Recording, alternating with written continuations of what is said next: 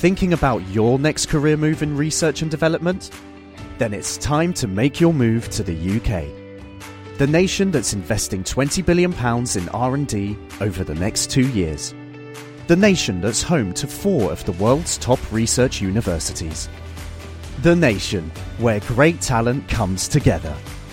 Visit gov.uk/great talent to see how you can work, live and move to the UK.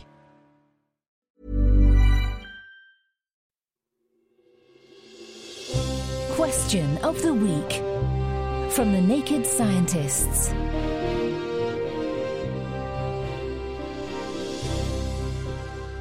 Hello and welcome to Question of the Week. I'm Eva Higginbotham, and this week I've been scrubbing up to find the answer to this question from Carol. The government has provided more than 1 billion items of PPE to hospitals.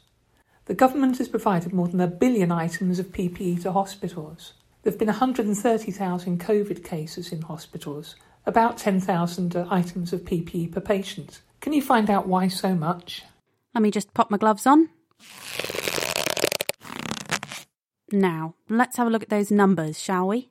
Between the 25th of February and the 5th of July 2020, the government provided 2.2 billion items of PPE, or personal protective equipment, to the NHS. That's a big number for the 280,000-ish cases of coronavirus that we've had so far. So where is it all going? I put the question to medic Isabel Cochrane. Let's start by considering the figure itself. This 2.2 billion comprises not only the more obvious items, such as masks, aprons, gowns and individual gloves, but also includes behind-the-scenes provisions, such as cleaning equipment, detergent, swabs and body bags. So the definition that the government is using for PPE is broader than you might first think. But how do the numbers scale up to nearly 10,000 items per patient? Let's do the maths. When seeing a patient, a member of staff would be expected to wear a minimum of gloves, an apron and a mask. So at least 4 items of PPE. Usually, a visor and a hat would also be needed, increasing this to 6 items per patient encounter. Although PPE can sometimes be reused, generally, between seeing patients, you would be expected to change at the very least your gloves and gown to minimise the possibility of transmission of infection. Add to this that medical teams are pack animals.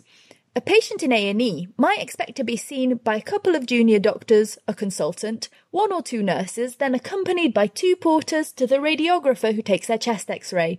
You get the idea. The latest government guidelines also state that staff should wear PPE when seeing any patient, not just confirmed or suspected COVID cases.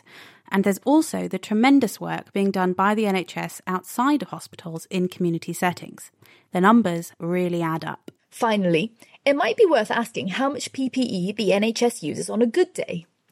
The figure for PPE provision across the NHS in the year 2019 was around 2.4 billion.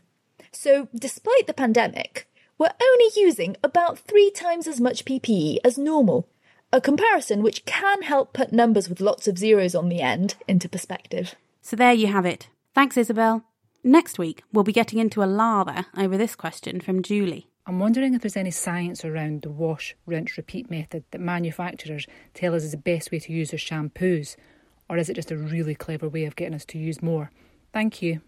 So, what do you think? You can email chris@thenakedscientist.com, find us on Facebook, tweet @NakedScientists, or join in the debate on the forum. That's at thenakedscientist.com/forum.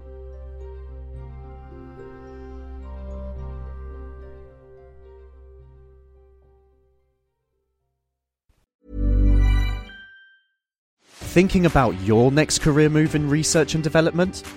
Then it's time to make your move to the UK. The nation that's investing £20 billion in R&D over the next 2 years. The nation that's home to 4 of the world's top research universities. The nation where great talent comes together.